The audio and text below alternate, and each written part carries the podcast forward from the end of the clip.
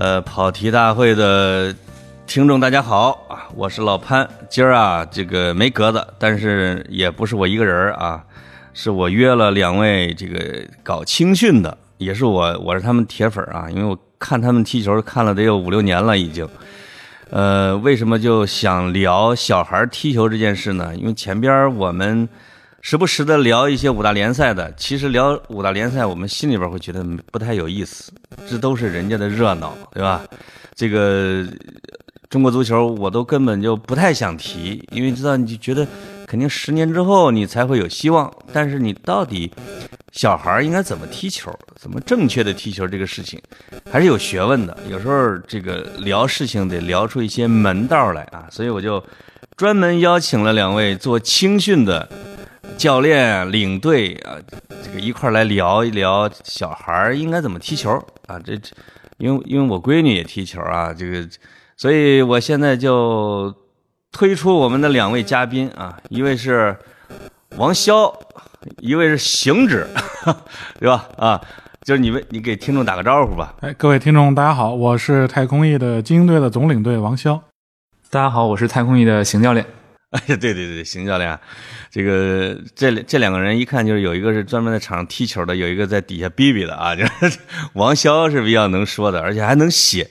因为我经常会看他们的赛后的一些笔记。哦，对，我得讲一下我跟这个两位教练的渊源，因为我的小侄子好好是跟着他们踢球，这原来这我也都不认识，这实其实他们在录节目之前啊，就是还不认识我，我就一直就跟着看，在那铁笼子外边扮演家长，就是那种零下十几度啊，在八一学校那个踢比赛的时候。哎呦，给我冻的都做出病来了那一回，太冷了。就但是能想到在场上的球员啊、教练那就更辛苦。所以那个，请呃王潇教练，你先自我介绍介绍一下。好嘞，没问题，潘老师。其实潘老师说，这个今天之前我们都不认识潘老师，这是绝对错误的啊。这个其实我们早就认识了，但是因为一直不好意思打招呼。然后，因为潘老师当时在《锵锵三人行》的时候，我们也是经常看这个凤凰卫视的节目哦，所以潘老师说是我们的铁粉，我们其实也是潘老师的铁粉，算是今天算是一个这个粉丝见面会了。哎呦，别别别别！对，然后我是这个太空翼的精英队的总领队王潇，然后呢，我是在大学的时候一直学的其实是金融，但是从小一直非常热爱足球。然后，但是说实话，一直也没有想把这个足球当做一个职业，因为当时我的父母总是对我说，不要轻易的把爱好当一个职业，然后你就会变得没有爱好了啊。所以后来呢，那会儿金融比较火爆嘛，所以我们也是一直在国外做这个私募投资基金。然后呢，后来呢，是一四一五年那会儿，因为当时李克强总理不是号召有为青年都回国创业嘛。然后当时我还就是误以为自己是有为青年，所以这个就是选择了回国创业。当时说干什么好呢？那会儿其实拿投资啊什么都很容易，大家都说那就干自己最喜欢的吧。然后当时就选择了足球。不过那会儿确实说实话没有想从事这个青少年足球，是因为。就是觉得，哎呀，要干什么要干金字塔顶端嘛，然后呢，就说去在职业足球做一些这种经济啊这些业务，但是后来呢，最后发现这种东西其实也帮不到中国足球，中国足球反而环境越来越差。我们在这里面呢，其实也是干的没有那么的开心，就是看不到很多希望的东西，接触的反而都是很多阴暗的东西啊。所以后来也是疫情来了之后，然后包括我啊，邢教练这些，我们这些就是平时在一起玩的一些职业足球人士。然后，因为那会儿职业足球都停了嘛，在家闲的没事干，然后天天研究五大联赛，天天看英超，也在互相的交流沟通，互相这个对足球的理念。然后呢，后来发现其实哎，大家都有心，就是想把这个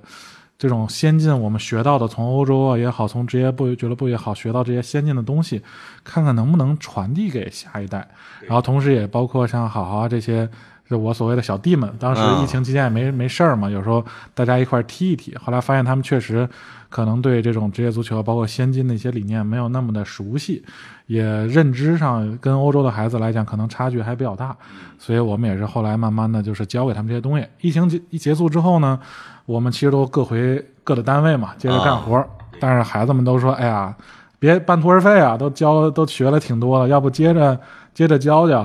然后后来像邢指导他们就是从职业俱乐部也都辞职了，然后我们包括也是在职业足球社上很多就很少在处理了，现在就是专心的在处理，在这个做这个青少年培训的教育的工作。啊，王潇对这个足球有多热爱呢？就刚才领着我去了他的步入式衣橱，里边有至少几百件球衣啊，其实是一千五百件，哇，都 给我都震惊了。穿过的，对。对，这个呃里边甚至包括我们河南建业啊，我的小时候的主队，就这种球员的衣服，北京所有的职业俱乐部的球员的衣服，这个你还有包括五大联赛的球员的衣服啊，还有未来的五大联赛球员好好的衣服，都在里边。嗯小孩的衣服他都收藏，这简直是那个你收藏的衣服里边比较珍贵的有有那么两件吗？刚才看见一个提亚戈席尔瓦的哈，对，那个是当时去巴黎圣日耳曼，然后当时在那个他们在深圳打法国超级杯，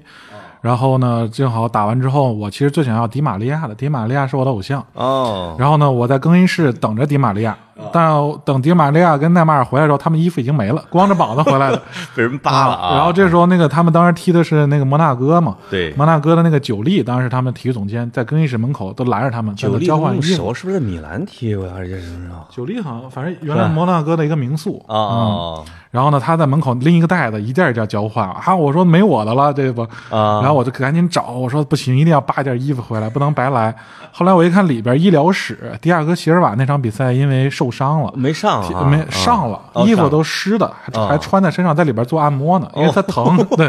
七十多分钟换下来的。哎，我说我就赶紧过去跟队医说，哎，你你让你跟他说我是他的这个 big fan 啊，啊，这个他就把衣服脱给我了，还带着香槟酒啊那些的味道。对对就是还夺冠了是吗？对对对香槟酒，对对啊夺冠了，法国超级杯，嗯太牛了打摩纳哥。那呃，那邢邢教练啊，就是你介绍一下自己的高考分数呗。我们经常说啊，来，你自我介绍一下啊啊。啊，其实，呃，高考分数这个事儿，别人不问，一般也不会自己提。确实 开玩笑和的啊对，确实和足球教练本身没有特别大的关系。我们还是希望能从一个足球教练的角度去来聊这个话题吧。呃呃，你你是北大的还是北理工的？呃，北大的，北大的哈。那你不愿意提，我得给你提两句啊。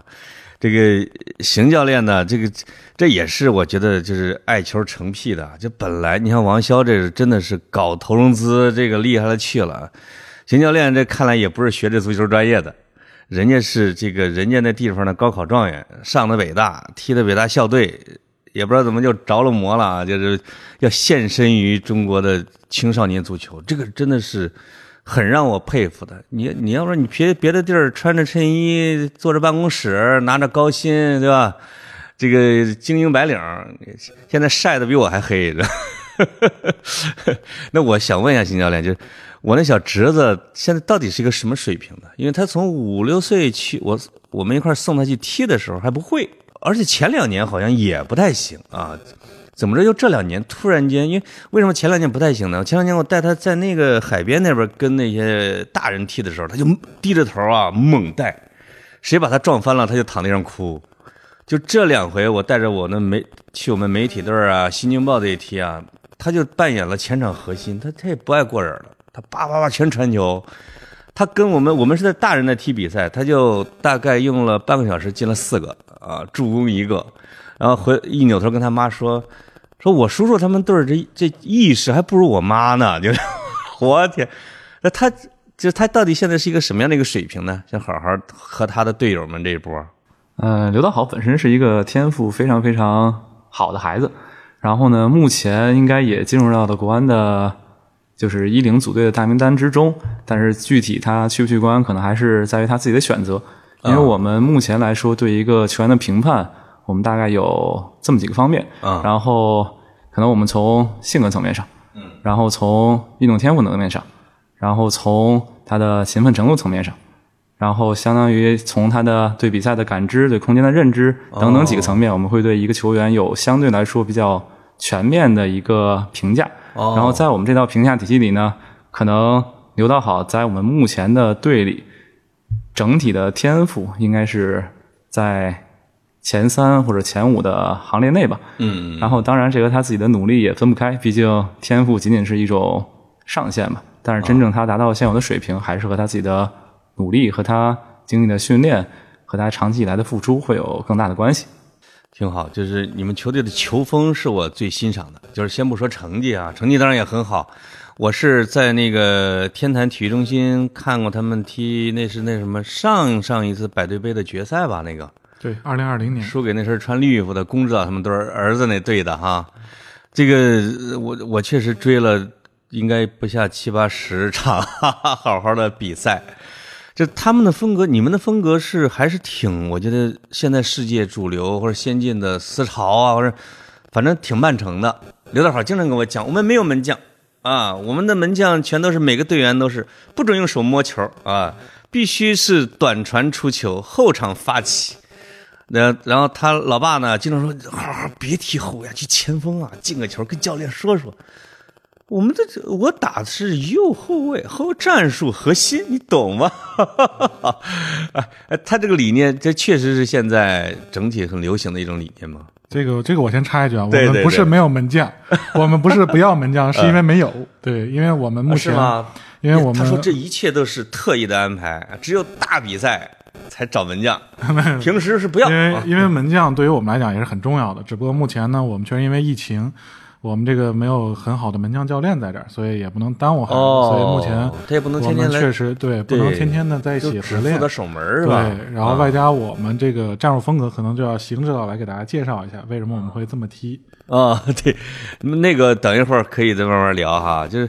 我这五大联赛这不是刚结束嘛，是吧？这个曼城啊、利物浦啊、这个 AC 米兰啊，这该夺冠的也夺冠了。像我的主队阿森纳，该歇菜的也歇菜了。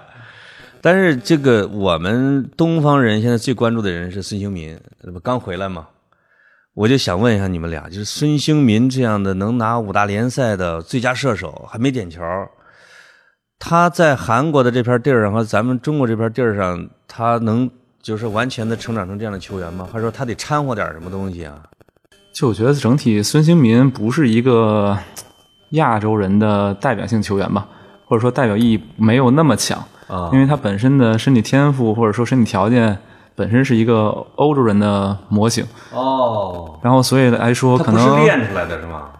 这练是肯定是必要的，但是天赋可能对成为一个顶尖的球员来说会更重要一点点。对，这就有有人说嘛，就是有可能他应该是列入了像姚明啊、像刘翔啊这种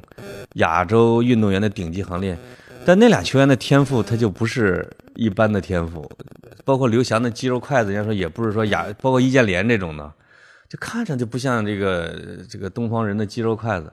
那就是你的意思是，就孙兴民其实他还是天赋还是异禀这件事情。至少在亚洲人里，当然他是一个世界级球星，可即使在欧洲人里，他也是一个天赋很突出的球员。啊，我觉得咱们国家的球员，你比如像高峰啊，什么曲胜清啊、范志毅啊，这是我见到的身体素质有点爆表的哈，这种，这种一跟孙兴民能比比吗？你觉得像这种？就我觉得跨时期的比较，其实如果没有具体数据的话，确实很难去完成比较，因为面临的防守方式和战术体系也 确实 学理科。呃，得跟数据说话，是吧？对，啊啊啊！这个，那你那你们俩是哪队儿球迷？在五大联赛里边啊？我是巴萨的球迷，巴萨的啊？我是这个更加歇菜的曼联的球迷，哎呦呦呦呦，失敬失敬，二哥，我不是我们叫不是叫三弟吗？三弟，你们是二哥。呃当然，这个巴萨我们以为会比我们更菜，没想到哈维一回去一下就还魂了啊！那你们太空翼现在踢的是巴萨的风格呢，还是谁的风格呢？嗯、很难说完全等同于一家俱乐部吧，可能还会有一些风格上的借鉴和调整，然后可能会更适合中国球员一点点。但如果说主流的话，或者说主体的话，其实我们是相承的是阿贾克斯的青训体系，因为我们整体是从国安这边借鉴过来的，然后国安呢、这边用的是阿贾克斯的青训体系。哦，这种还分这种流派啊？因为我前我上个月还录过一个中国的中超以前的甲 A 加中超的足球流派，什么有这个京派，有大连派，有这个川派，是吧？有以前的胡志军他们的广派，再加上一点东北的那种的。那国安的青训体系是阿贾克斯的，那其他的俱乐部有没有明显的流派之分？你像这个鲁能这种很重要的青训的大户哈，他们学的是哪儿的呢？这些鲁能我还真不确定他有没有一个整体的国外的教育团队，或者说有这样的一个思路。他这个更多是分时段，比如说之前他有过葡萄牙、巴西那一派的比较多，哦，对，然后呢，但是他其实可能很不太像国安，它有一个一整套的一个体系，因为它更多的是每一名教练。因为当时我确实有些球员在鲁能，嗯嗯，我还比较了解。他可能虽然都请的是巴西的教练，然后但是他其实整个俱乐部可能并没有一整套的，哦，必须要这么踢。以谁为师包括可能啊更换了一个教练之后，他可能就会更换阵型。嗯，嗯在十六、十七的时候，因为当时我在赛场是亲眼看见的，有个教练哦更换之后，马上跟上一个阶段打的是不一样的阵型。哦，但这个具体是怎么样，我们也没有那么了解，只能说我们亲眼看见的东西。是，但是国安这边呢，包括我们在内，肯定是从这个从小到大是一套体系、一套打法。对，这是国安是一直很持之以恒的，其实技术流的一种踢法，是吧？这个我跟以前的国安的退役的这个球员也以前也交流过，吃过饭啊，像什么南方啊他们的之类的，他们是散部落在反正是北京各个像学校啊、梯队啊什么，整个的风格要求相对是稳定的，至少，所以是国安的青训相对来说是至少在国内吧，算是比较健康一点的。那恒大的是不是有点儿？它是皇马系的那种风格吗？是不是有点西班牙他更多的是采用西班牙的技术总监跟这个教练，啊？但其实他们那边也不是有一整套，因为他很多的都是西班牙人。对，但据我所知，其实有的来自马德里，有的来自比利亚雷尔，可能有的来自瓦伦西亚。哦，其实也是皇马当地这个招募的啊对，其实也不是把他自己的人送过来，很多没错，没错，就是这个太空翼呢，在这个像王潇啊、邢教练还有其他的一批这样的青训教练呢，这个带的，就是我是看我去年看是在那个朝阳公园旁边看百对杯的时候，因为去年的百对杯报了恨不得得有一千一二百的这样的球队啊，总数真的很厉害。但那那太空翼的这个各年龄段成绩还都不错，最好的至少能进前四，有时候还能进前二啊这一类的。那就正好就问一下了，就是孩子们怎么个踢球是正确的踢法？因为邢教练刚才说，孩子瞎踢才是一个正确的踢法，怎么讲啊？就是其实队员或者说小球员没有特殊的正确的踢法。其实你想在美洲、在非洲，嗯，可能他们也很难有一个特别健全的所谓青训体系。可能他们的孩子就是来自于街头，然后来自于田野乡间这种地方，他们自己去踢。但是可能他们心里还是有一个目标，有一个梦想，然后所以他们真正踢起来和当然我们所谓的瞎踢还是会有一点区别。啊，至少也是快乐足球是吧？你像小罗小时候是没钱买鞋，光脚丫子踢，他爹告诉他说，不穿鞋有利于培养球感啊。小罗就信以为真了，一直踢到有有钱买鞋。其实我很喜欢一个球员苏亚雷斯，苏亚雷斯就小他就说他为什么就是我还写过一篇文章，就是为什么苏亚雷斯会咬人这个事情，就是他他们小时候都穷，像还有桑切斯这种，在街上踢球，那坑洼的街上，就跟，因为他踢得好，他只能跟那些比他大的孩子一块踢，因为同龄人那绝对就是碾压式的，说经常大孩子有时候会干他，要欺负他，因为就是街头嘛，就最后可能会演变成斗殴那种，都就被人干到实在不行，就是哪儿都上了，就属于那种，就是苏就是苏亚雷斯，我就明显的带有那种街头足球的气质。这种我因为我的偶像是温格啊，他经常说，他说欧洲的科班出身的球员们其实丧失了一些东西，类似于野性或者狼性的一些东西，或者说在一些非常规的场景场景下能使用非常规的动作来达到目标的，就像苏亚雷斯的进门就觉得哇贼啊，我们就经常说太贼了，就是非常规动作或者一步那种的也也有点那劲儿，那。那是不是跟你说的这个啊，就是有点是这个是是这个道理，就是街头如果贴得好，天赋好的小孩就能出来，然后你如果踢的孩子足够多，他自然而然的就形成了这样的一个梯队，可能最好的梯队就在街头，这是两种不同的形式吧？可能一般我们的认知来说，可能欧洲球员本身的战术思维或者说战术意识会相对更强一点，然后但是在锋线球员上，然后甚至在可能中后卫的位置，可能美洲、非洲的球员他们会有不一样的特点。这个一个是可能和人种的身体结构会有关系，然后另外一种和他们成长环境确实也更大。可能对于中场球员、边路球员来说，你更重要的是一个战术上的认识，对空间的感受。但是对于前锋来说，你需要的空间更小，然后你需要的判断的时间更快，然后那可能需要你的第一反应或者说这种灵光一现会更加重要一点点。所以那对于这些位置球员来说，可能像欧洲啊、像非洲啊、美洲啊，可能他们的球员或者说在一个更自由的培养模式下培养出来的球员，会更适合这样一个侧重于自由发挥的位置。嗯嗯嗯你们队儿自由发挥吗？我们队会给球员就是很大程度上自由发挥的空间，但是这些也仅限于在前场。我们在后场和中场还是有一个比较强的战术纪律性的。呃，你们队儿有一个最好的一个特点就是不骂队员啊，就是啊，对，我就是以前我还看过刘大伙他们大比分输给对手的时候，经常这个邢教练，没事儿过来过来，我来给你们讲讲。不，那也该生气也生气。你可能是自己生气啊，但是我看你还是这个这个笑脸相迎，这我觉得对小孩的心理状态就会特别好，因为我也见过好多的球队，那教练恨不得就踹起球员，哎呦，那个就在那个百对杯的时候，那是一个朝鲜族的呃球教练吧，拿着那个矿泉水，然后梆梆梆梆挨个敲，给我看的，给我愣，家长在外边面如土色，他他他也他也不知道该生气还是该害怕还是怎么的。这种这种培养的模式也也太多样化了啊！那 你们是以严厉为主呢，还是说这到底一个什么样的一个教育风格？就是足球教练本身啊，确实是一个很严肃的事情。就如果你本身失去了一个教练的威严的话，那你不可能掌握好一支球队，队员也不可能信服你。但是严有严的道理和原则，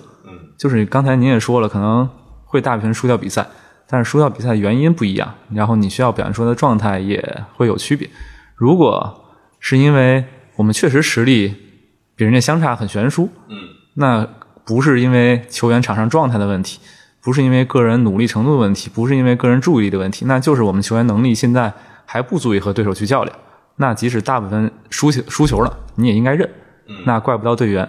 你只能怪自己平时训练状态啊，或者说我们就是时间还不够，啊，那可能没有没有道理跟球员去发火。嗯嗯然后，当然，如果你在前场，我们说的是鼓励队员去创造，鼓励队员去发挥。然后，但是当队员做了一个创造性的动作的时候，然后出现了失误的时候，但你这个时候你去批评他也没有道理，因为这和你本身坚持的原则不一样。嗯，对，但是如果是后场，我们本身有一个非常严密的战术计划，我们在这个时候，我需要你通过门将去转移球。那如果你就是两个中卫去横传，然后出现了失误，那可能这个是一个需要很严厉批评的一个现象。对，然后另外就是，如果球员在比赛中出现了注意力不集中，然后出现了没有尽全力，尤其是在攻防转换的时候，这个在小球员中还是比较常见的现象。那这个也是一个需要很严厉批评的一个现象。所以批评是很重要的，但是重要的还是选择方法。刚才有你有一个说法让我很触动哈，就是说，等刘大好他们这一代回来，自己再生了孩子，然后再他再培养，他再什么，就是我们经常聊中国足球，说这玩意儿这十还得十年啊、这也太吓人了，太漫长了，为什么不能下一次世界杯就能出现呢？对吧？就是要，但是就是听你这一聊，就二十年过去了，又二十年过去了，这个年纪轻轻的耐心为什么会那么大呢？就是足球的培养确实是有它自己的时间规律，是吗？啊、邢指导，到底多少年才能成才啊？这个其实很难说多长时间一个人去成才，就是然后一茬吧，对对，如果说是一茬人的话，确实还是需要一个比较好的整体的环境吧。嗯，然后可能确实需要一代一代人的付出，甚至可能两代人、三代人都不一定够，但只要能坚持下去，是一定能成功的。这这个跟我在网上跟那些球迷或者跟某些评足球评论人打嘴仗的时候，氛围完全不一样啊！就是一一聊昨天那个比赛，那个谁于德雷怎么那么胡踢啊？这，但跟你们俩一聊的时候，就经常我就觉得，哎呀，突然安静下来了啊！就就就在开始瞄着十年啊以后的事儿。我之前在报社的时候约刘建宏写过一篇文章，那时候应该也是一场世界杯的失败之后啊，每反正每四年都会有。他写了一整版，哎呦，动情了，就是说中国足球的真正的改革，或者说是需要 N 加十年，什么意思呢？他说，如果你的路子是走对的，然后有正确的决策，按足球规律办事，从你把这些事情都做对的这一刻起，这是个 N，再有十年你才能出成果。就是你可能如果，因为再具体的我就不太懂啊，他这个。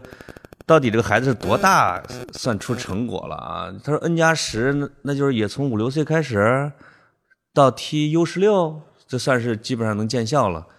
这十年之功，就是你们判断啊。如果从好他们这一代，十年之后，就是能，就是整个的国家队成绩，至少国家青年队的成绩能能起来吗？你们觉得很难吧？为啥呢？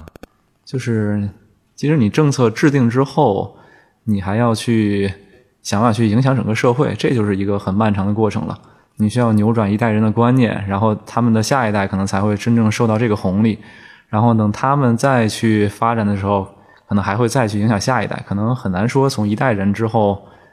就能有这个转变。让咱们乐观主义者预测一下吧。我觉得肯定是会有好转，因为咱现在说实话已经。一次又一次的跌到了谷底，但这次真的是满底的，所以我觉得现在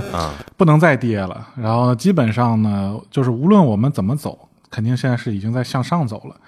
而且呢，当时像这个金元足球，虽然有很多的不好的地方，但是呢，确实也影响了一大批孩子。这个因为联赛火爆了以后，然后俱乐部成绩好了之后，确实影响了很多孩子，他又重新爱上了足球啊。然后国家也不断的在这个支持这个场地的建设啊，在引导啊校园足球啊这些不断的发展。所以确实是，据我所见的呢，是可能因为我一直喜欢归类，就是之前我认为中国足球断档了可能有十二年左右，然后呢，现在从可能从零七啊这些二零零七年出生的孩子开始，他们之前可能确实属于我们叫断档的一代，然后但是再往后呢。这个确实，我看到有能力的孩子越来越多，然后这个踢球的孩子也越来越多，然后同时家长的观念呢，确实也经过这么多年的洗礼，也看到了很多欧洲先进理念之后，它确实是一个观念上有很多提升。像我们说，原来家长。都好好忽悠可能，但是现在像 像比如说好好的家长，那全都是高知，都是这个知名的成功人士。说白了就是你忽悠不了，人家都自己都很明白该怎么去培养一个孩子。所以我觉得从这方面上来讲，这批孩子首先肯定是比我们目前看到的这些球员，或者说是未来几届国青这些球员，肯定一定要更好。但是他们具体能够变得多好，其实您知道。他的路还有很长，然后尤其现在这个职业足球的通路啊，包括在中国这些可能受到了一些负面的这些影响，所以可能像好好在内，为什么也会出现一些选择上的迷茫，也是觉得这样未来这些路可能不是很好走，对，所以我们也会努力的去去工作，争取能够这个给他们有更多的出路吧。能我得向你们俩坦白交代，就是刘大好的职业道路选择，我一直在拖后腿。这个不知道他妈有没有给你们转述过？因为他们他们经常问我，你比如说国安可能在选苗子啊，或者什么其他的俱乐部在选苗子啊，就是好好选上了，有的是需要住校的呀，我说这个坚决不去；我说有的去需要住宿的，我说这个坚决不能去。啊，这个他说那什么样的情况能去呢？我说如果能允许好好走训是吧？就是不影响他的学习。呃，我觉得就可以。我说，我说，国安如果答应这样的条件也可以。我说为什么呢？因为我说明显的有可能，他这一代也是一个做垫脚石的一代啊。就是你，你可能你长大了踢职业足球，像好好这样的踢，踢完之后呢，他的就业门路会很窄啊。就是如果你们对他的期许是很广阔的，未来的总理啊，就是这样的。那你最好是不要这么早就去踢职业足球啊！就这样的话，哎呦，我就我一边说一边抽自己。哎呀，我作为一个球迷，我怎么天天 扯自己人后腿呀？这对中国足球真的很不利。但是考虑到个人家庭或者孩子成长的时候，又比较自私嘛，对吧？人人不太愿意这样，因为就像你说的，这些家长们啊，又不缺钱，又不缺见识，这个。你让他早早的去选择，就是说，在中，你除非去，就像你说的，去送到欧洲去啊，我觉得那个可以，那你可以大长见识，你可以做很多工作。你真是要回来就勉强能踢中上之资吧，能勉强能踢上一个中超，踢上个五六年儿退役了，也没进国家队，或者进了个边缘，那怎么办呢？啊，哎，我这样说是不是有点啊，真的扯后腿啊，邢教练啊？我说的对吗？啊，这种担心其实还是挺正常的，但是一般我们去和球员沟通这个问题，我们还是希望球员有自己的想法和决定。嗯，然后如果他是一个真正热爱足球的人，就无论他现在选不选择足球，他未来可能还是会回到足球这条道路上。那为什么不让他去从更小的时候开始，去让他走上他自己想走的那条路呢？但是这个前提是他真正的是热爱足球。然后同时，他能有很强的自律性，他能在走这条坚持就这条很困难的道路的时候，能坚持自己的理念，然后坚持不被外界所打扰，然后包括他的学习，包括他的生活，包括他的个人品质。然后另外就是他在面对困难的时候，有能持之以恒的决心。如果他能有这三点，我们还是觉得可以试一试。但如果没有的话，那就算了，我们也不可惜。小时候我建议他踢足球啊，就是原因是应该可以算第三个哈。这个小朋友啊，这个而且这个爸爸妈妈、爷爷奶奶呀，这个呀娇惯的不得了啊，说一不二啊。然后呢，你你包括打游戏打打败了我就不行，必须得赢。谁跟我玩游戏，我都不能输啊，就这种。但是确实，对对搞体育这样的小孩的这样的性格是很好的啊。但是我就是，踢球吧，踢球有一个好处，至少有一少半比赛都是输的。你天天哭去，你这一场今天输，明天赢，后天输，明天赢，对他的挫折教育就就就实现了嘛。所以我就会看到，到后来踢球的有的那个没上得了场的孩子啊，坐在场边哭啊，刘大好几别哭了，你哭啥呀？我都没上。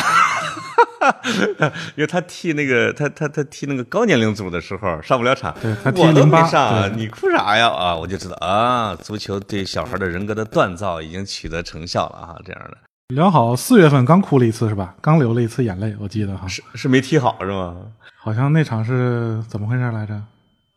打一一那次，抹眼泪那次。打一一那次，一零小一零打一一，那他被自己更小的队员赢了。哦，那肯定还是接受不了啊，是吧？屈我后边这年龄更小的这么厉害呢？嗯，确实不弱。首先，然后但是呢，他们是也有原因，他们先踢了一场，已经很累了。然后我们正好在备战一个一一年的比赛，让这些因为刘道好是九月份的嘛，是小一零，他相当于是五年级，让接近一，就相当于其实都是一个年级的，只不过是大一跟小一零，就差几个月的孩子们 PK 了一场。这之前他们心态肯定觉得是稳赢。后来是不小心被人进了一两个球之后，可能心态有些失衡啊，也没哭，抹了两下眼泪，对，也好胜心的体现啊。那就是那我们就进入到这个足球理念的这一块哈，就是邢教练，就是你们到底是想让小朋友他们踢出什么样的足球，是一种理想的状态？就是其实这个问题还得有一个更前置的问题。因为对于我们来说，或者说对于教练来说，可能踢出什么样的足球是我们关心的事儿，就是我们打法好看啊，我们能赢球啊。那这个是我们的追求。但是对于球员的培养来说，这个不是第一个目标。因为培养球员第一目标那就是培养球员。嗯，就是不能说因为我本身想赢，还是说我想打得好看，然后而影响最后球员的发展。对。呃，就是说，如果打得好看，其实也会限制球员个性的发展，是吗？就是因为你追求了一种风格。对，如果你太强调某一种特定风格的话，可能会影响某一部分球员的发展；或者你太过于想踢出某些特定的足球的话，可能那某一个队员可能只能匹配某一个特定的位置，他很难得到一个全面的锻炼。所以我们需要让他去。多轮换，甚至这种轮换会影响我们整体的战术的发挥和执行。但是我们还是需要以球员的发展为优先吧，让他们有更全面的发展的方向，有更全面的体会。我们阿森纳的法布雷加斯到了你们巴萨，明显水土不服，不会踢了。因为阿森纳的踢法确实是大开大合、纵向传导，是吧？就是这种很快速流的，有一定的容错率。但是，一进巴萨就不能犯错。我这个。巴萨的踢法，我怎么觉得才是这个不可复制？到别的队儿那些球员怎么踢啊？就巴萨的踢法和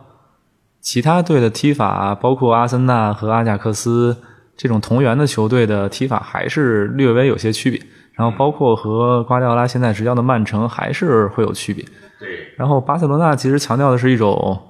绝对的控制，嗯，就是他会希望在控制的局面下，我们能完成进球。对，然后，但是像阿贾克斯，包括瓜迪奥拉后来的一些战术的安排，可能对转换会强调的更多，尤其是阿贾克斯的体系。阿贾克斯的体系其实对控制强调的比较少，没有那么多。哦，他对转换，然后对节奏，对转换中的攻防和决策，短时间内快速的决策，这是他的一个特点。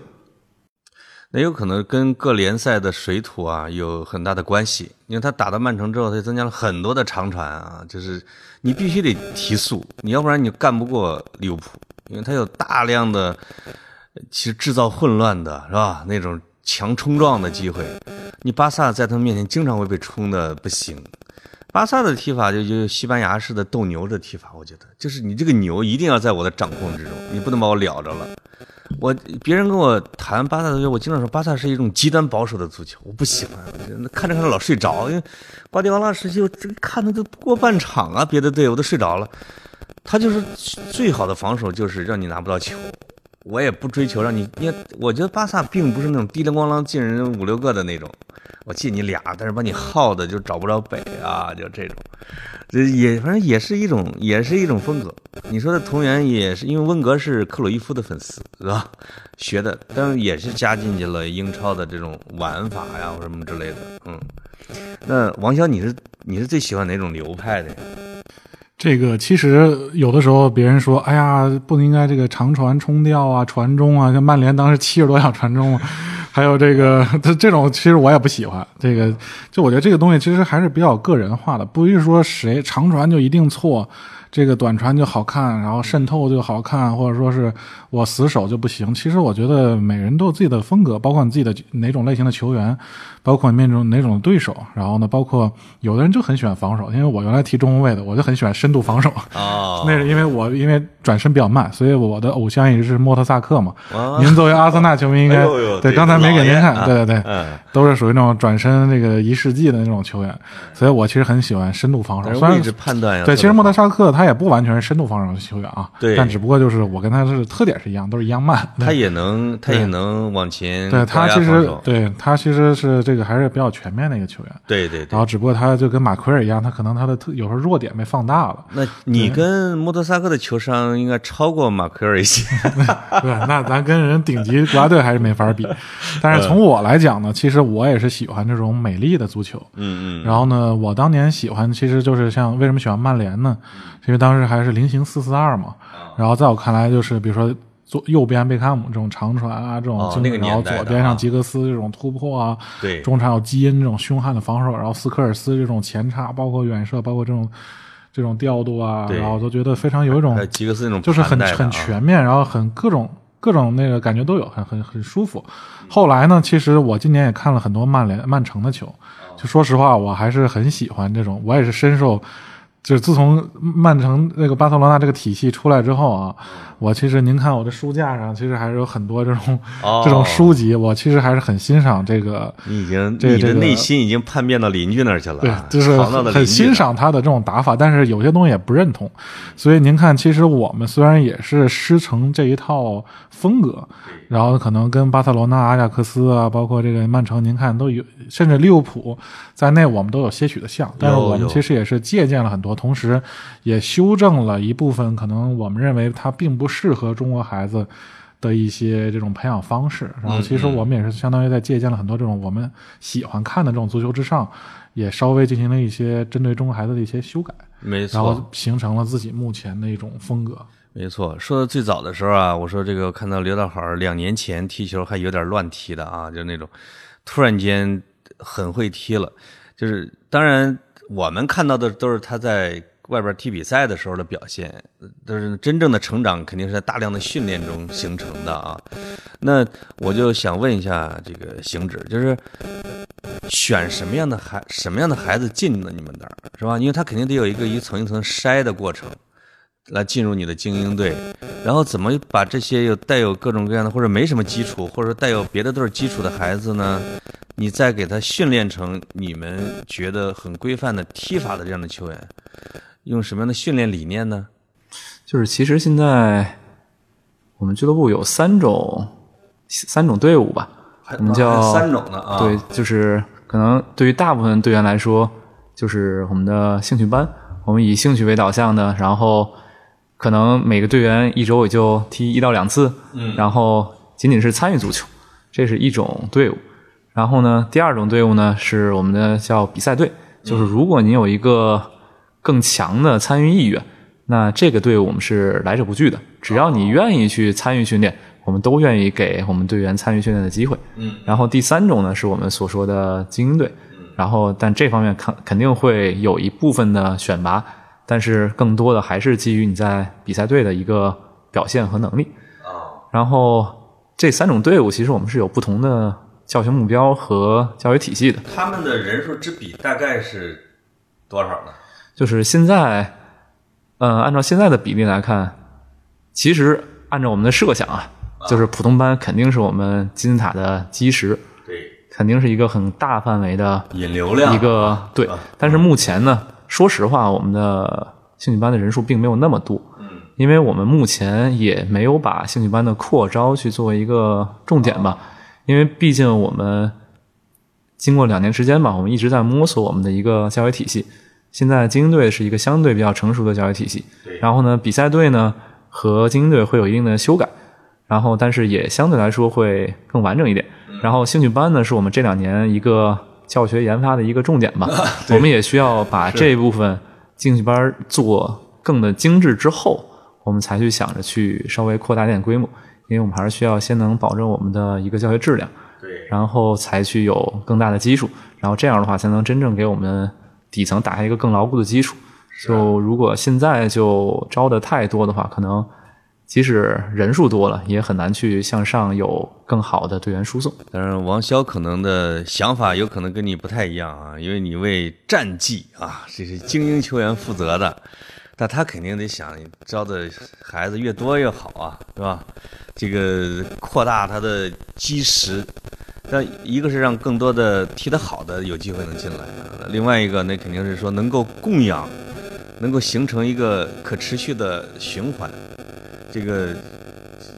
你你是不是在这块可能得着眼会多一点啊？对，其实那个您知道，我们其实都是从职业足球过来的。这大言不惭的说，我们之前可能都是职业足球人士，然后后来来到了青训之后呢，有的人说是降维打击，但其实其实也不是，我们可能更多的是把我们在职业足球学到的那些先进的理念啊，或者是一些欧洲的这些一些东西，然后把它放到这个精英队来。但是呢，您知道，其实。在欧洲来讲，它不光是在职业足球的理念非常非常先进，它在业余足球、在这个兴趣班、在普通班这种对于这种爱好的培养，其实我们的差距甚至可能比职业足球还大。然后呢，因为我们刚一来把这些现成的我们学到的东西，这个带给精英队之后呢，其实他们的改变是显而易见的。但是呢，这个我们其实也更想做的一件事情是，您知道，为了扩大这个有底下的基数，才能有上面嘛。所以我们也不断的在学习、在探讨、在翻译欧洲可能先进的这些欧洲这个先进这个体前沿的体育科学的这些东西，然后把它来进行引入到中国，然后我们也在摸索、在实践。所以您看，为什么我们现在可能这个精英队现在已经比较成熟了，体系啊，一每一支都具有很强的这个竞争力。然后，当然兴趣班呢，我们现在也不敢太扩张，也是因为我们要先上来做一个小实验嘛，进行一个摸索，然后等成熟之后才能够。进行大规模的这种复制，因为你们要想招这个兴趣班，这个人数应该是不发愁的。对，牌子已经都创出来了，是吧？这个就是可能中国足球现在啊，跟欧洲的足球一个很大的一个差距来说，精其实精英大家都在学习嘛，但是呢，就是最兴趣的这个底层的这一块差距真的很大。就是刚才你们说的，因为我我跟我闺女不是在苏格兰待过，那已经那已经算是欧洲足球的落后地区了。但是他那个学校一千个孩子左右的学生，十二个球队，就而且是从三年级到六年级，其中是六个女生队，六个男生队。这没这个，这而且全都就是学校不参与，就是你学校没操场，都是他们每周踢球和每每每个赛季的赛事呢，都是全都是家长自己组织，家长里边出教练、出裁判、出搬器材的。每次到赛事的时候呢，这些妈妈们烘焙蛋糕、做巧克力，在那场边卖，卖完之后这个发奖品是吧？而且把这个破球衣、球鞋洗一洗，他们卖了就给新的小朋友去踢。就是你会发现，这个社会主动的在做这个事情，没有俱乐部参与。俱乐部的人会在这些赛事的时候过来看。哎呀，你这个小朋友，你想不想每周三到我们那边去踢啊？对吧？在这样里边，你们就有了一个挑人的余地。但现在的问题是自己在培养这个最底层的这一这一这一这一帮小孩，学校也没帮忙，或者说社会也没怎么帮忙，因为他们只能是依靠你们来做，这个就可能就比他们那个基石要要要费劲，要要费劲不少，可能是。这个可能中国足球在这一块要做的东西还是很多的。就刚才我打断了一个下你的问题，就是怎么让这个通过训练的方式让这个孩子成为一个。素质不错，但踢的一般的，让他成为一个踢的特别好的孩子呢？素质不错，但踢的素质不错，就是速度，就是比如说天赋很好，但是之前就瞎练瞎踢，对呀，怎么能够让他快速的把他的天赋兑现出来？我觉得是是说天赋好的还是天赋一般的？呃，你管他天赋还是不好，还是一般，但是只要，但我觉得你们的训练水平是很高的，而但是呢，家长好像每天并不能看到他的变化，对吧？那是不是得需要一个你们一个长期的一个训练的一个计划？他能大概能达到一些什么样的技能之类的？就怎么着就一年两年，或者说孩子在哪个年龄段应该是进步能取得最大进步的时候是黄金时代呢？是你们训他的时候？就是第一个，就是每个队员的黄金时代其实并不一样。嗯。然后包括其实一开始我们有一些理念什么发展的关键期啊这些，其实每个队员并不一样，因为他本身发育的程度、发育的时机。都会有区别，所以很难有一个统一的结论。我们只能说，什么时候是他发展最快的时候，就是他最专注、最努力的时候，就是他发展最快的时候。哦，哦，就我们需要做的就是能帮助队员更专注的投入到训练里。嗯，那这个时候他一定会有发展。然后，另外就是我们的训练可能会有我们所谓的逻辑性，或者说会有所谓的计划性，就是因为很多队员或者家长会觉得这段时间。那队员进步不明显，那我是不是就不该继续踢了？其实这是一个很常见的观点，但是队员的发展是需要有一个很长期的、有耐心的过程来评判的。对，就不能说就是其实教练一样，可能教练觉得这段这段时间球队 踢的不行，那我看这儿踢的不行，我就练练这儿；那儿踢的不行，我就练练那儿。哦，然后可能相反，如果我们能按照一套统一的计划来做的话，然后而不是东边西边这样。来回的去练的话，有一个平稳的计划，然后让队员得到一个更全面的训练，其实他在一个长期的过程中，自然而然会有提高的。对，其实这个东西可以拿刘大好举个例子，我不知道老邢还记不记得，刘大好其实就是跟我们这么长时间呢，也是经历过起起伏伏、伏伏然后起起之类的。对，尤其像今年，你记不记得有一阵儿好好的这个状态，包括评分，赛后呃训练后的评分。一直在维持在五到六之间，那就是很低是吧？也不也，因为我们要求也高，但是对于一个志在 欧洲的球员来讲，他肯定呢最好能够在九到十之间，但是没有人能达到。差这分差的是没有没有，但我们目前最好的球员也只有七点零几分。对，这因为我们确实比较严。然后那会儿这个包括这个好好的妈妈，然后也经常跟我聊说，哎呀，爸爸生气，妈妈焦虑，然后就说不踢了。就说怎么回事？说为什么别的球员都成长的这么快，都一个体系，训练次数都一样，怎么眼看那谁谁就起来了？怎么眼看他这个就一直差？就是，然后其实我们当时也想过这个问题，然后也留下好好，当然训练后跟他交流过几次，包括秦指导这边也做过一些变化，比如说这个左右的这个是吧？左右边位的位置的一些变化。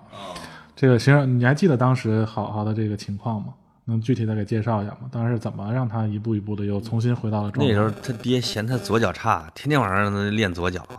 后来嫌不会颠球，天天晚上逼着颠球。对，就说哭着哭着颠都 哭着颠啊。对，说心态可能也有些变化。包括好像妈说那会儿在学校可能老师也对他比较严厉。有一阵儿可能因为有时候不光是足球场上的东西，有可能场外有一些心理上的影响。你记得那会儿咱是怎么帮助好好去走过这段瓶颈期的吗？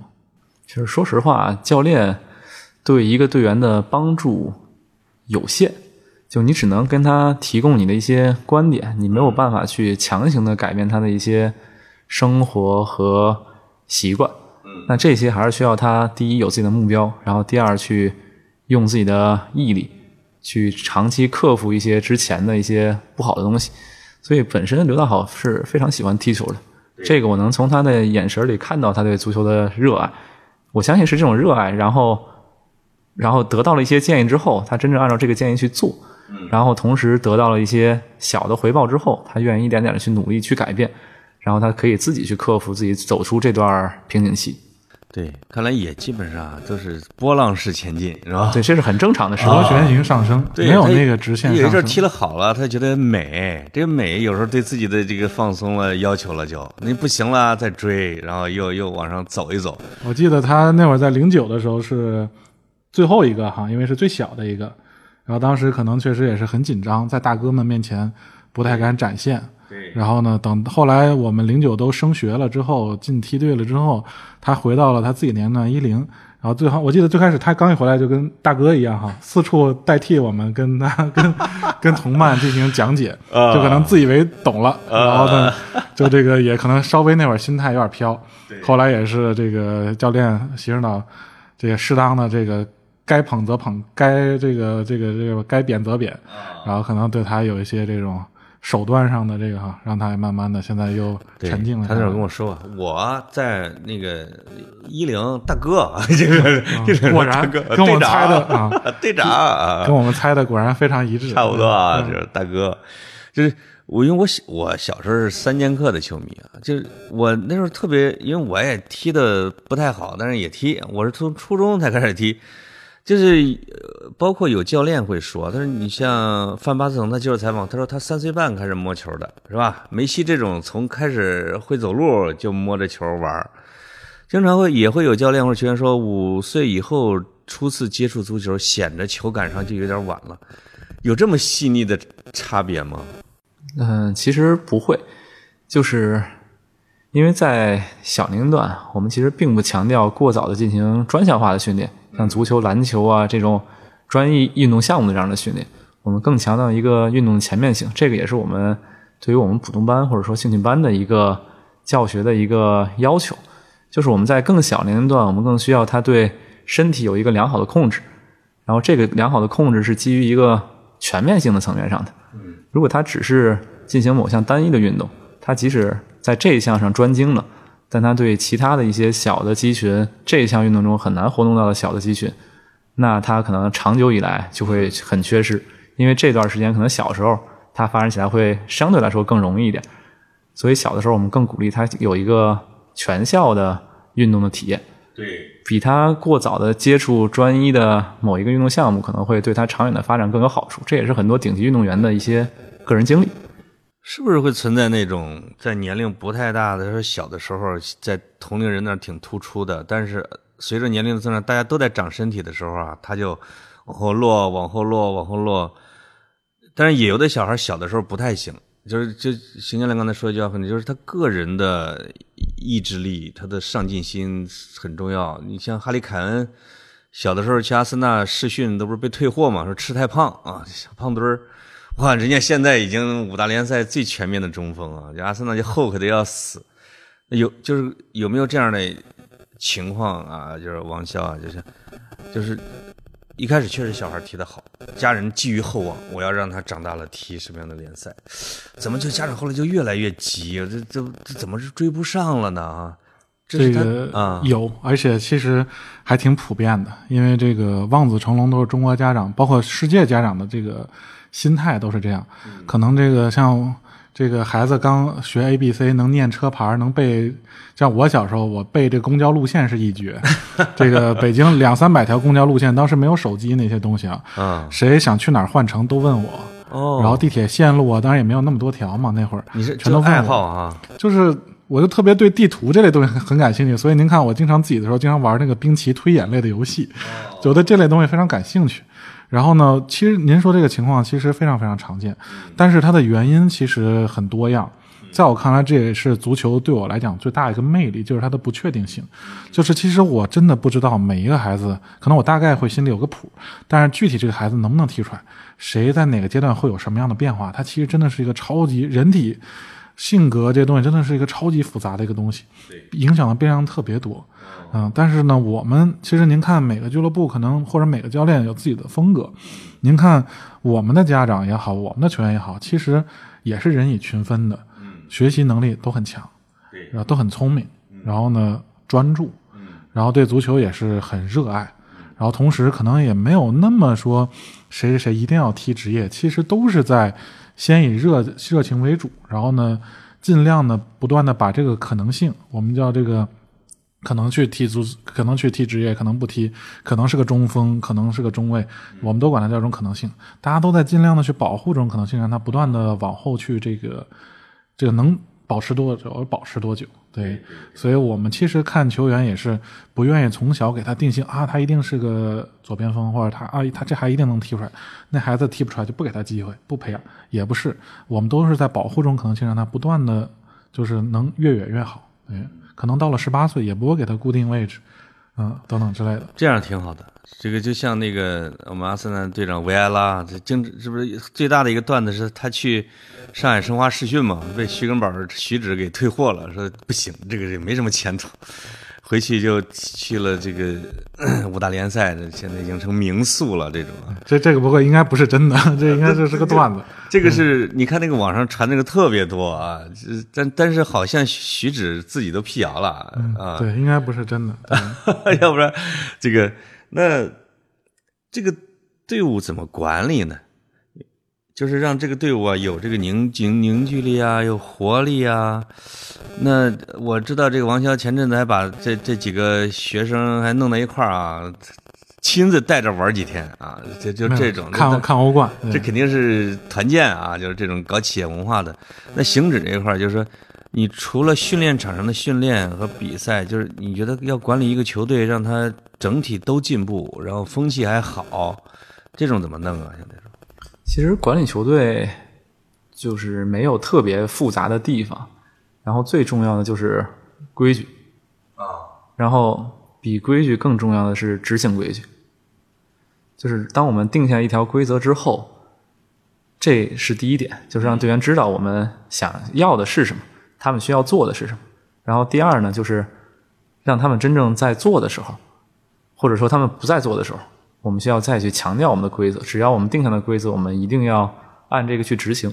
然后队员才会真正的信服你，他会知道你说的每一句话都是算数的。对，那这个时候你再去说什么，他们才会愿意去听从。如果你只是简单的去说了这个规则，然后今天想起来执行了，明天想想啊算了吧，然后或者对这个队员是这个规则，然后对另一个队员嗯要求松一点，那可能就没有办法去管理好球队了。就比如说我们的迟到，那你该不能首发就是不能首发，无论是谁都一样。然后关于我们的上场，我们说让所有球员都上场，那就必须所有球员都上场啊。然后当然就是一开始其实我们也没有做到这么的严，但是就会发生很多很多的我们不想看到的情况。就比如您之前提到的，有一次有一队员没有上场之后，他在底下哭，可能好好那时也没上场，他也在哭。虽然考号觉得没有太大的事情，但可能对另一个队员来说，这可能就是一个很大的打击。这个事儿我是一直记在心里的。哦，那他是，他也不是那一整场没上。呃，是是那一场他就没上。哦，就是那天踢了 两场比赛，他有一场上了，然后一场没上。有一场没上，但是这个依然是不符合我们的规则的。啊，所以之后我们会尽可能的去避免这种情况。是吧？那可能因为家长也远道而来啊，就是就和家长没有关系，因为就是对队员来说，就是你可能没让不让我上场，那其实就是对我的不信任。一些很敏感的孩子，他会感受到这些东西，他会对情绪的体会非常非常的敏锐。嗯嗯，可能会家长和信心，家长和队员或者家长和教练会觉得可能无所谓，但是对于一个孩子来说，这也是非常非常重要的，可能比你一场比赛的胜利啊，一个冠军啊，可能更重要一点点。对对，因为刘大好觉得无所谓，是因为他知道自己受到了信任，因为那个小朋友我是知道他是正处在爬坡期、啊，不，但那是因为刘大好本身是一零的队员，那是零九的比赛，他可能觉得不上也很正常，但 另外一个队员，哦，这对他是一个对很大的影响。没错，就就其实这一点我很欣赏你们这个俱乐部，就是我后来看到很多的比赛啊，就是我去大规模的上，哎呀，就是那场比赛就眼睁睁的就可能就是有优势，本来就慢慢输了，因为你你肯定是要让所有孩子都要上嘛，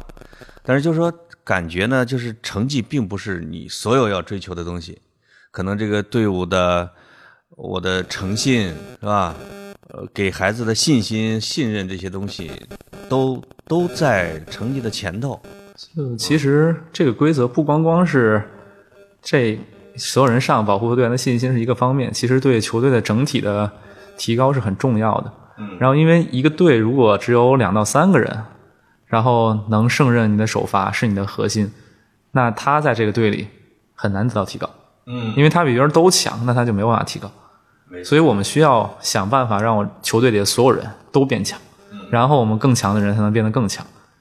因为所有队员现在都知道，每个队员他的队友也要上场，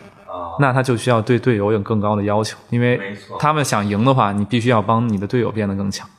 那他他的队友变强之后，也迫使他自己去为了获得一个首发呀，或者说获得更长的出场时间呀，让他自己也能变得更强。我觉得这个理念特别好，就是尤其他稍微弱一点的球员上完之后，他踢的不够好，但是他知道他下次还有机会，他就赶紧去补那个短板去了。就是我也会看到有时候一些俱乐部的或者一些球队吧，这个有两三个小孩儿就踢着踢着踢了一年之后，家长强烈要求我要转会，我为什么呢？就是他肯定有点太鹤立鸡群，他就我说孩子怎么还退步了呢？就这种的，他可能就缺少这种充分竞争的这样的一种文化，大家都进步啊。那这个我想问一下王潇啊，这这个在这些一切都在努力的同时，我们也希望这个中国足球肯定要取得点成绩啊，走出去啊之类的。呃，这个严谨的悲观主义者和无可救药的乐观主义者，我们 预测一下啊，你觉得什么时候才能下一次能进世界杯？嗯，首先这个邢指导不能叫悲观主义者，他是现实主义者。啊，现实主义者对，啊，他是所有东西必须基冷于酷的科学理性主义者。啊，对，所以我们两个搭配起来还是比较那什么的，比较比较比较比较比较合适的。然后呢，我呢，其实其实人也会相互影响，我现在被被他影响的比较现实，所以我也不会说是这个夸夸其谈。就是我觉得呢，二零可能二零三四年我们进世界杯的可能性比较大。对，因为那会儿我们可能是主办世界杯，作为 对作为东道主，应该就是自动会有一个名额。对，那个黑中国足球黑的很漂亮啊。不是，但是那会儿呢，那一年不用踢。对，但是那一年呢，我觉得您看，二零三四年是什么年呢？二零三四年大概就是刘耀好是二零一零年，他们是二十四岁，正当年的时候。对，就这一批球员，在我们看来，呃，如果说重返亚洲一流，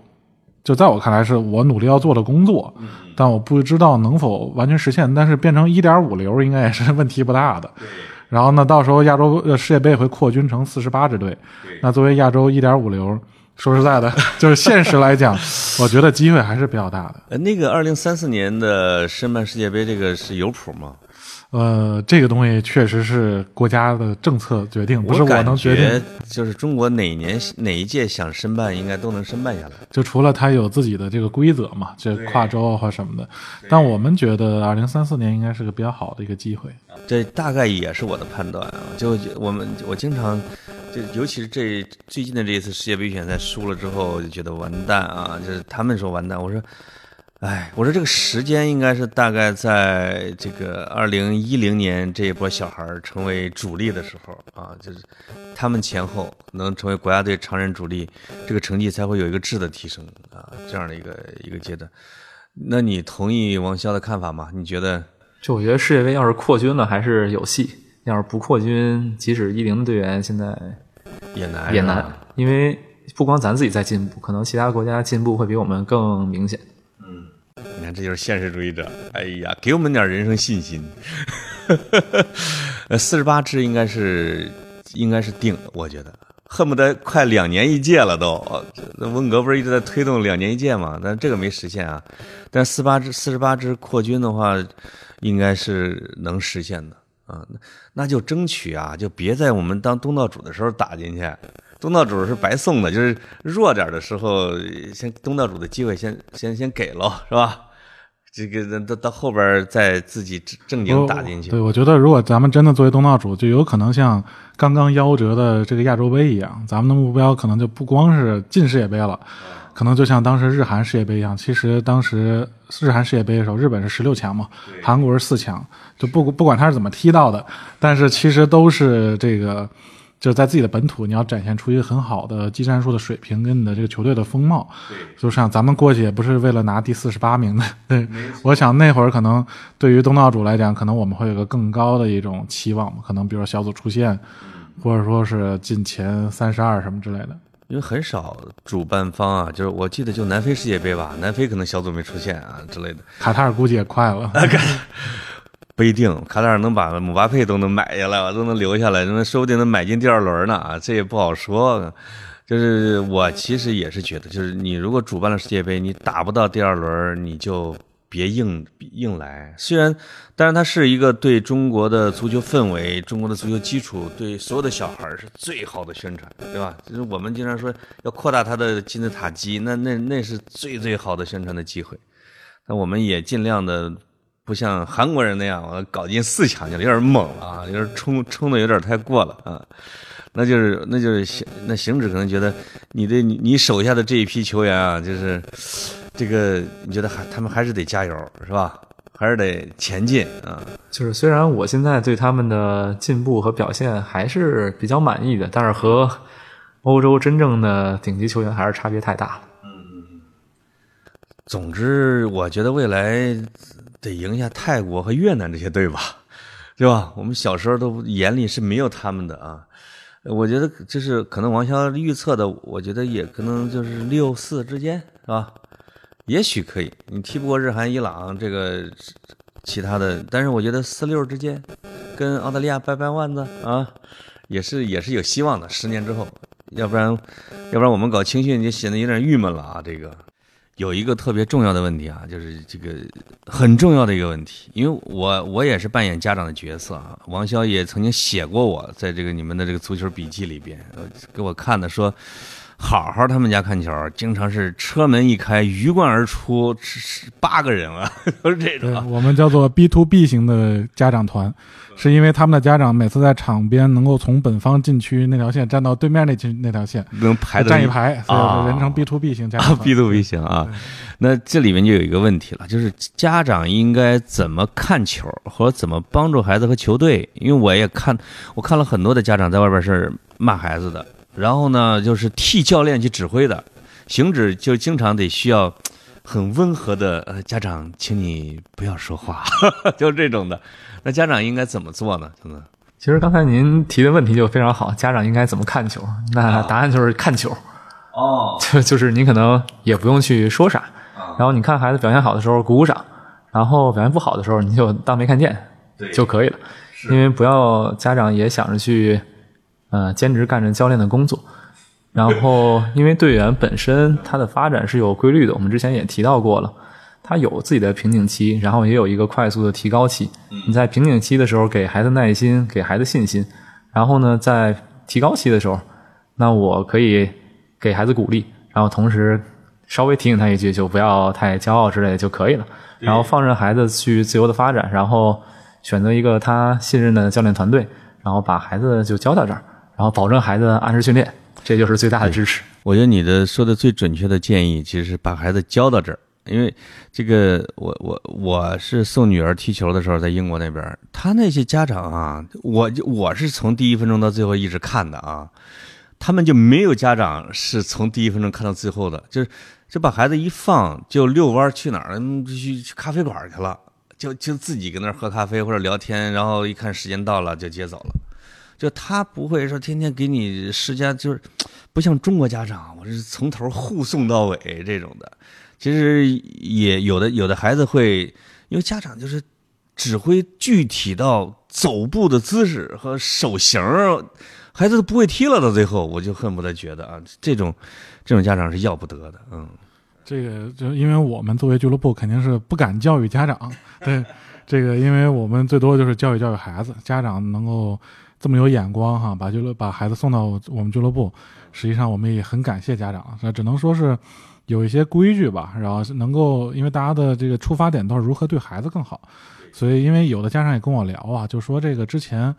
都是挺懂的，觉得也是回去给孩子录像，还复盘，带孩子看一遍。然后，但是后来因为家长们也经常在场边听嘛，听着听着家长也懂了。所以您看，其实我们队也是个过程。最开始的时候也有百度杯的时候也有家长指挥我们换人的，也有过。